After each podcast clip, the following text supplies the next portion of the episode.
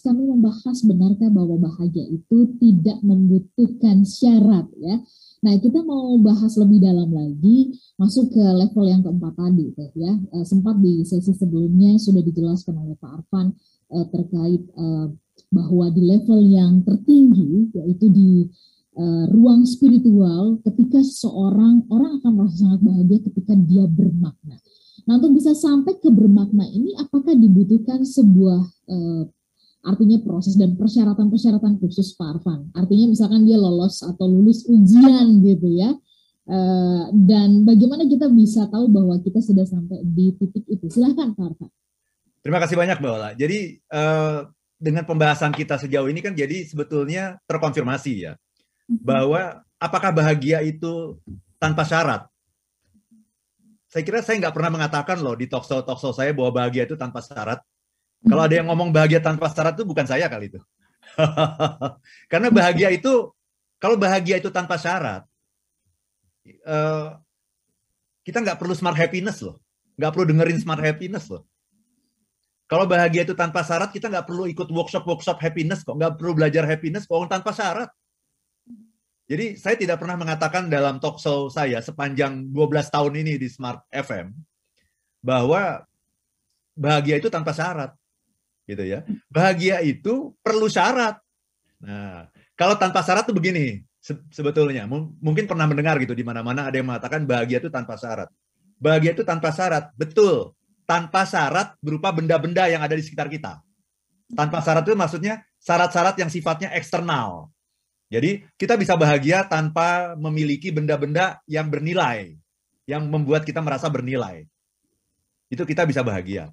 Kita bisa bahagia walaupun kita tidak mencapai target, kita bisa bahagia. Kita bisa bahagia walaupun kita tidak mendapatkan apa yang kita inginkan. Kita bisa bahagia gitu.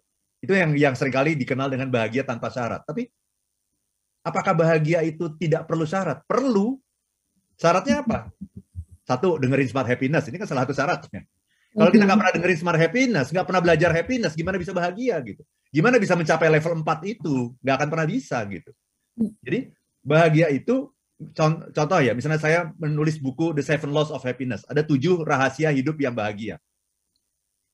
Itu menunjukkan bahwa bahagia itu perlu syarat, ada tujuh syaratnya. Apa itu? Misalnya bersabar, bersyukur, mencintai, memberi, memaafkan, berserah kepada Tuhan. Itu kan syarat sebetulnya. Nah, yang dibilang bahagia tanpa syarat itu adalah bahagia tanpa syarat-syarat eksternal. Itu Mbak Ola, bahagia tanpa syarat-syarat eksternal yang ada di luar kita. Tapi bahagia itu membutuhkan syarat. Syarat apa? Syaratnya internal. Syarat yang ada dalam diri kita. Kita harus jadi orang yang sabar. Itu kan syarat. Jadi orang yang bersyukur, jadi orang yang mencintai, jadi orang yang berserah, jadi orang yang memberi, memaafkan. Itu kan syarat gitu. Nah, jadi tidak benar itu kalau ada orang yang mengatakan bahagia itu tanpa syarat. Bahagia itu tanpa syarat eksternal. Tapi bahagia itu perlu syarat internal. Dan satu hal Mbak, Mbak Ola ya, sebelum sampai nanti kepada hidup yang bermakna ya. Hidup bermakna itu yang paling tinggi soalnya. Sebelum sampai hidup yang bermakna, hidup yang benar dulu deh. Ya. Jadi tidak mungkin misalnya, oh bahagia itu tanpa syarat. Kan saya selalu mengatakan, if you wanna be happy, be happy now. Ya, ya. Tapi itu asumsinya kita sudah hidup dalam hidup yang benar. Misalnya gini, seorang yang korupsi nih, seorang koruptor mendengarkan acara kita nih ya. Seorang koruptor yang selalu lolos dari K P K mendengarkan acara Smart Happiness. Kemudian dia dengar, if you wanna be happy, be happy now. Gitu kan? Oh iya ya, uh, saya bahagia. Bahagia, bahagia itu apa? Nggak butuh syarat. Bahagia itu apa? Sekarang. Ya nggak bisa. Selama Anda masih hidup dalam ketidakbaikan, ketidakbenaran gitu, Anda tidak akan bisa bahagia gitu. Jadi nggak nggak mungkin, if you wanna be happy, be happy now. Padahal saya sedang deg-degan karena saya hidup dari uang korupsi. Orang yang selingkuh nih, lagi selingkuh sama pasangannya, pagi-pagi nyetel Smart Happiness. Kemudian mendengar kita ngomong, if you wanna be happy, be happy now. Padahal di sebelahan saya, di sebelah saya ini selingkuhan saya. Kemudian dia mengatakan, oh iya ya, bahagia itu tanpa syarat ya. Nggak bisa.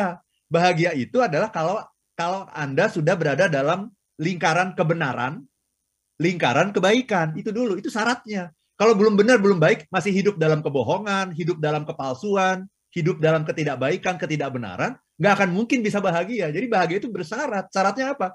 Ke- kebenaran, kebaikan. Itu syaratnya. Mm-hmm. Tapi bukan syarat yang ada di luar. Nah itu, itu Mbak Ola. Nah nanti ujungnya kalau udah benar, udah baik, baru nanti kita masuk ke bermakna. Itu udah yang paling tinggi gitu. Tidak mungkin kita bisa mendapatkan kebermaknaan kalau yang dasarnya aja belum kita penuhi. Apa itu? Kebenaran, kebaikan. Itu Mbak Ola. Jadi artinya kalau uh, ditanya gitu, sebenarnya apa sih syarat utama untuk kita bisa bahagia atau bermakna ya, sampai di level yang tertinggi tadi bermakna adalah uh, ketika ruang dalam kita ini ya Pak Arvan ya. Jadi bukan ruang di eksternal, tapi ruang internal nih yang yang justru memang uh, menjadi uh, persyaratan utama yang harus dibenahi gitu ya. Betul, nah, betul. Ini, ini kan proses sepanjang hidup ya Pak Arvan ya. Yeah. Enggak, enggak eh, ketika dalam kurun waktu tertentu saya sudah beres lalu lantas akan akan otomatis itu. Nah bagaimana kita bisa mengukur itu? Karena ini kan adalah sebuah proses yang berkelanjutan. Sepanjang hidup kita ruang dalam itu harus terus-menerus mendapatkan asupan ya, diperiksa, dicek. Yang salah, yang yang nggak lurus diluruskan begitu Pak Arvan. Ya, seorang filsuf pernah mengatakan perjalanan yang paling panjang dan paling sulit adalah perjalanan masuk ke ruang dalam. Ya. Karena nggak nggak kelihatan, nggak ada wujudnya, nggak ya. ada bentuknya, nggak ketahuan gimana caranya gitu. Ya. Nah justru itu dengan adanya acara-acara seperti ini, dengan adanya talk show, workshop dan sebagainya, menyadarkan pada kita bahwa ruang dalam itu adalah sesuatu yang sangat penting, jauh lebih penting dari ruang luar. Gitu. Bahagia itu adalah, nah itu kalau, kalau kalau ada yang mengatakan bahagia itu tanpa syarat, perlu dilengkapi, tanpa syarat yang ada di luar, tanpa syarat eksternal, tapi butuh syarat untuk ruang dalam yang sehat, ruang dalam yang yang eh, bermakna gitu, ruang dalam yang di yang direnovasi terus. Jadi yang harus direnovasi itu bukan hanya rumah gitu, bukan hanya rumah yang di luar, tapi rumah yang di dalam ini harus direnovasi, dikasih asupan, dikasih gizi gitu ya, dikasih vitamin gitu. Tapi bagaimana mungkin kita bisa memberikan itu kalau kita tidak menyadari gitu, hidup kita itu hanya melihat yang ada di ruang luar, karena ruang luar itu sangat mudah dilihat gitu. Itu Mbak Ola. Jadi apalagi makna, nah, makna itu yang lebih dalam, dalam sekali gitu. Kita mungkin masih ngomongin mengenai hidup kita ini benar apa enggak ya gitu. Rezeki yang kita dapatkan ini halal apa tidak ya. Hidup yang kita jalani ini baik atau tidak ya gitu. Jadi hidup itu selalu dimulai dari kebenaran dulu Mbak. Kalau belum benar jangan ngomong baik. Benar dulu ya. Ini benar, ini uh, apa namanya, ini rezeki saya, ini rezeki dari uh, jerih payah keringat saya gitu. Keringat, darah dan air mata, benar apa enggak? Kalau udah kalau udah kalau udah benar itu halal, halal dulu. Baru kemudian bicara baik. Apakah saya baik sama customer? Nah, itu baru baru baru benar tuh urutannya. Tapi kalau apakah saya baik dengan customer? Baik. Tapi sebetulnya saya mendapatkan rezeki saya ini dengan cara yang tidak tidak benar. Jadi nomor satu itu adalah kebenaran dulu, itu dulu yang namanya hidup itu. Kebenaran, baru nomor dua kebaikan. Jadi, oh, apakah saya baik? Baik. Baik, baik sama selingkuhan. Itu baik kan? Baik sama selingkuhan itu baik. Tapi itu tidak benar gitu. Jadi, kalau kalau kebaikan tapi di atas ketidakbenaran, itu itu akhirnya jadi sia-sia gitu. Jadi, pastikan dulu, ini siapa nih? Oh, ini istri saya gitu. Baru kebaikan kepada istri itu menjadi sesuatu yang yang bernilai gitu. Tapi kita baik sama, saya baik sama seorang perempuan, padahal itu bukan istri saya gitu, dan kebaikannya tidak uh, tidak tidak uh, pada tempatnya. Iya, itu itu udah salah gitu. Jadi kebaikan itu harus dasarnya, fondasi kehidupan itu adalah kebenaran dulu. Nah kalau hmm. mau bahagia syaratnya apa? Nomor satu bener dulu. Ini bener nggak nih? Halal nggak ini? Itu dulu. Baru kemudian naik hidup yang hidup yang benar, baru naik hidup yang baik. Jadi uh, right life. Life is right, life is good. Nah, baru nanti kalau sudah life is right, life is good, baru yang paling tinggi, life is beautiful.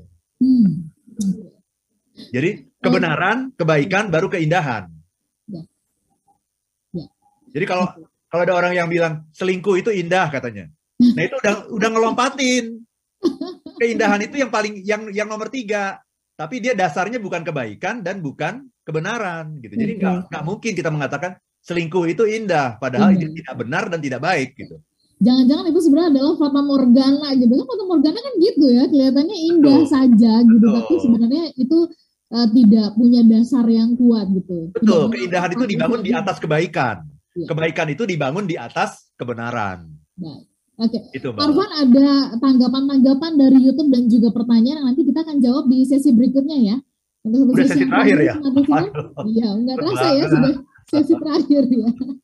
Kita sambung nanti perbincangannya, semua listener tetap bersama dengan kami untuk satu sesi yang terakhir. Bener nggak sih bahwa bahagia itu tidak bersyarat? Tadi sudah terjawab, tapi nanti kita akan uh, tajamkan dari pertanyaan-pertanyaan yang sudah masuk. Kami jeda untuk satu sesi yang terakhir. Mau mulai dari Pak Steven ya, yang bergabung dari Lampung. Selamat pagi, salam kenal Pak Arvan. Saya baru mulai mendengarkan Smart Happiness dua tahun terakhir ini katanya Pak oh. Arvan. Oke, okay, terima kasih sudah menjadi pendengar yang baru ya. Nah, menurut Pak Steven ya, program Smart Happiness ini membuat hidupnya menjadi lebih berpikir terhadap kualitas hidup ketimbang kuantitas yang dicari. Alhamdulillah. Seperti itu ya. Pertanyaannya Pak Arvan, kan sulit sekali kalau misalnya kebahagiaan tadi di level spiritual begitu ya. Bagaimana mungkin kita bisa sampai di posisi itu kalau kondisi uh, hubungan di keluarga ya dengan istri, dengan anak gitu kan itu kurang harmonis gitu Pak Arvan. Nah, bagaimana cara memperbaikinya? Itu dari Pak Steven. Uh, kemudian sebelum pertanyaan Pak Steven ini dijawab, saya juga ingin menyapa ada uh, Ibu Ambarita yang bergabung bersama kita dari Bogor. Terima kasih Pak Arvan untuk insight-insightnya setiap hari Jumat ya. Saya selalu ya. mencatat begitu katanya. Alhamdulillah. Uh, ya. Uh, Alhamdulillah ya. Uh, terima kasih juga ya untuk Mbak Ola katanya. Terima kasih Ibu Ambarita ya. Dan kemudian uh, menurut Ibu Ambarita uh, boleh dong katanya ya di tahun dua ribu dua puluh dua ada event yang offline lagi Pak bersama dengan Pak Arvan katanya begitu. Iya ya. Udah hampir tiga tahun kita nggak bikin ya Pak Arvan. Eh dua iya. tahun ya terakhir. Dua tahun. Dua tahun. dua ribu delapan belas ya Pak. Ya dua ribu delapan belas pernah bikin ya. Iya secara offline ya. Oke. Okay. Ada Pak Lukas yang bergabung bersama dengan kita dari Medan Pak Arvan. Uh, kalau bicara tentang kebahagiaan, saya setuju bahwa kebahagiaan itu bersyarat, tapi saya baru paham bersyarat yang dimaksudkan itu seperti apa itu di pagi ini katanya seperti itu. Terima kasih. Saya ya. seringkali terjebak dalam uh, permintaan atau tuntutan dari keluarga, dari anak dan istri untuk punya ini dan itu katanya ya, baru bisa ya. bahagia. Oke, okay. Silakan Pak Arvan direspon tiga WhatsApp tadi. Terima kasih banyak Mbak Ola, ini pertanyaan-pertanyaan bagus sekali ya. Tapi sebelum masuk ke sana juga saya ingin mengajak teman-teman semua yang saat ini sedang membutuhkan inspirasi ini dalam menyusun target dua ribu dua puluh dua ini ya. Target udah disusun ya, udah canggih-canggih, tapi apa bisa memenangkan persaingan? Karena kompetitor kita juga menyiapkan target yang juga tidak kalah canggihnya kan gitu kan. Nah, teman-teman, rahasianya satu yang seringkali kita lupakan tuh happiness. Nah, jadi saya bisa bantu teman-teman untuk menciptakan tim yang happy, untuk menciptakan happiness at work ya. Jadi bagi teman-teman yang butuh bantuan untuk menciptakan tim yang happy, yang produktif, yang bisa lima puluh enam persen lebih tinggi produktivitasnya dari teman-teman yang lain, silakan menghubungi saya di nol delapan satu dua, satu dua tiga empat lima, sembilan empat sembilan. nol delapan satu dua, satu dua tiga empat lima, sembilan empat sembilan.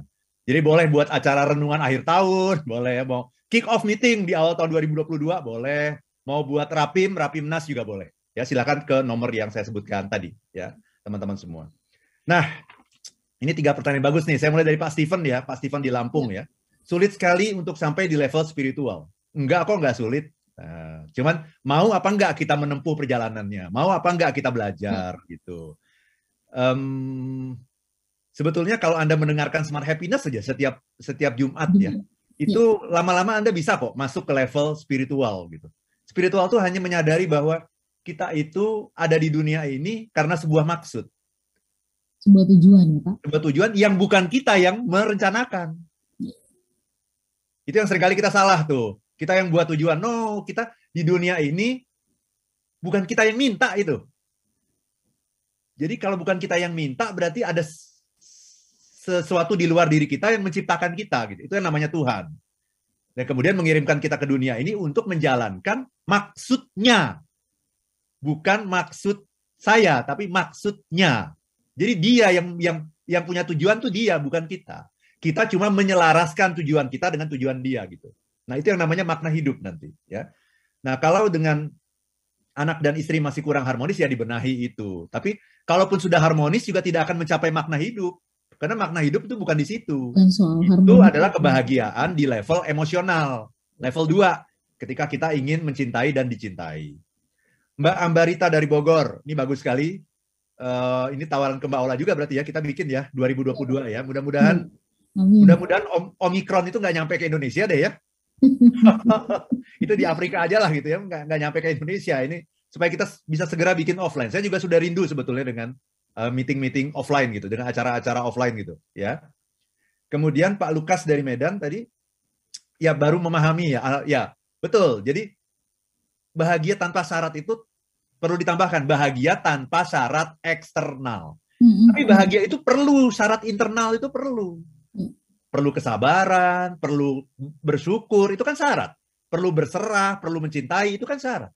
Perlu hidup di jalan yang benar, itu kan syarat. Perlu hidup yang baik, itu kan syarat gitu. Jadi kalau bahagia itu tanpa syarat, berarti nggak perlu ada acara ini. Nggak perlu ini Smart Happiness, nggak perlu bahagia tanpa syarat kok. Saya dalam kondisi apapun, saya lagi selingkuh pun saya bisa bilang, if you wanna be happy, be happy now. Padahal lagi selingkuh. If you wanna be happy, be happy now. Padahal lagi korupsi, lagi menikmati hidup dengan uang korupsi. Terus terus meng, mengatakan hidup bahagia itu tanpa syarat. Dengan apapun saya bisa bahagia now, saat ini. Ya nggak mungkin, wong hidupnya dalam kepalsuan, ketidakbenaran, ketidakbaikan, nggak mungkin gitu. Jadi syaratnya itu kebenaran, kebaikan. Kemudian juga ada syarat-syarat internal yang lain. Jadi intinya tuh ruang dalam pokoknya. Ya. Itu syaratnya. Baik. Itu Mbak Ola. Baik. Nah, terima kasih untuk Mbak Epi di Balikpapan ya, yang uh, sudah mengingatkan juga bahwa yang maksud dengan pasangan ini ya tentu pasangan yang sah dong ya, makanya tadi Pak. Oh, iya iya iya. Oh, kalau bukan sah itu namanya bukan pasangan, itu selingkuhan ya, namanya. Itu selingkuhan namanya ya. Ada uh, Hilmi Auno, terima kasih ya. Uh, sudah, berge, uh, sudah berbagi di kesempatan pagi ini. Ada Pak Sugi, terima kasih. Ada Yubi Kando, Wahyudi, terima kasih. Mbak Dian Utari, kemudian Anindia Sinfonieta. Terima kasih, temanya bermakna dan penuh wawasan, penuh warna maksud saya ya, bahagia jiwa raga. Terima kasih. Ya. Ada akun Mary Randall, kemudian ada akun Imtap Nawawi Ahmad, terima kasih sudah bergabung. Ada akun Beten Jeki, terima kasih juga sudah bergabung. Ada Bobby Alimendi, luar biasa tema pagi ini nih Pak Arvan ya. Terima kemudian kasih. Ada akun Wahid Aziz, keperluan dibagi-bagi, keperluan kepada Tuhan dan selain Tuhan. Semakin besar kecenderungan uh, kepada Tuhan, semakin bahagia. Kalau kecenderungan uh, kita selain uh, bukan Tuhan, maka semakin tidak bahagia. Betul, jadi, setuju sekali. Begitu ya Pak Arvan. Sangat betul, ya. Baik. Pak Arvan, untuk menutup perbincangan kita di kesempatan pagi hari ini ya, tadi sudah diingatkan sebenarnya apakah kebahagiaan itu bersyarat? Yes, bersyarat. Tetapi, wait, tunggu dulu ya, dengarkan. Persyaratannya apa? Nah, ini butuh ruang dalam yang bersih, yang murni. Nah, Pak Arvan, eh, kalau kita mau mengambil keputusan ya di kesempatan pagi hari ini, saya pengen nutup dua ribu dua puluh satu nih dengan kebahagiaan yang hakiki tuh ya, dengan ruang dalam. Apa yang perlu kita lakukan, Pak, menuju ke sana? Ya, terima kasih banyak, Mbak Ola. Jadi, nanti di akhir tahun juga kita akan bikin talkshow yang uh, refleksi ya, refleksi dua ribu dua puluh satu seperti apa ya.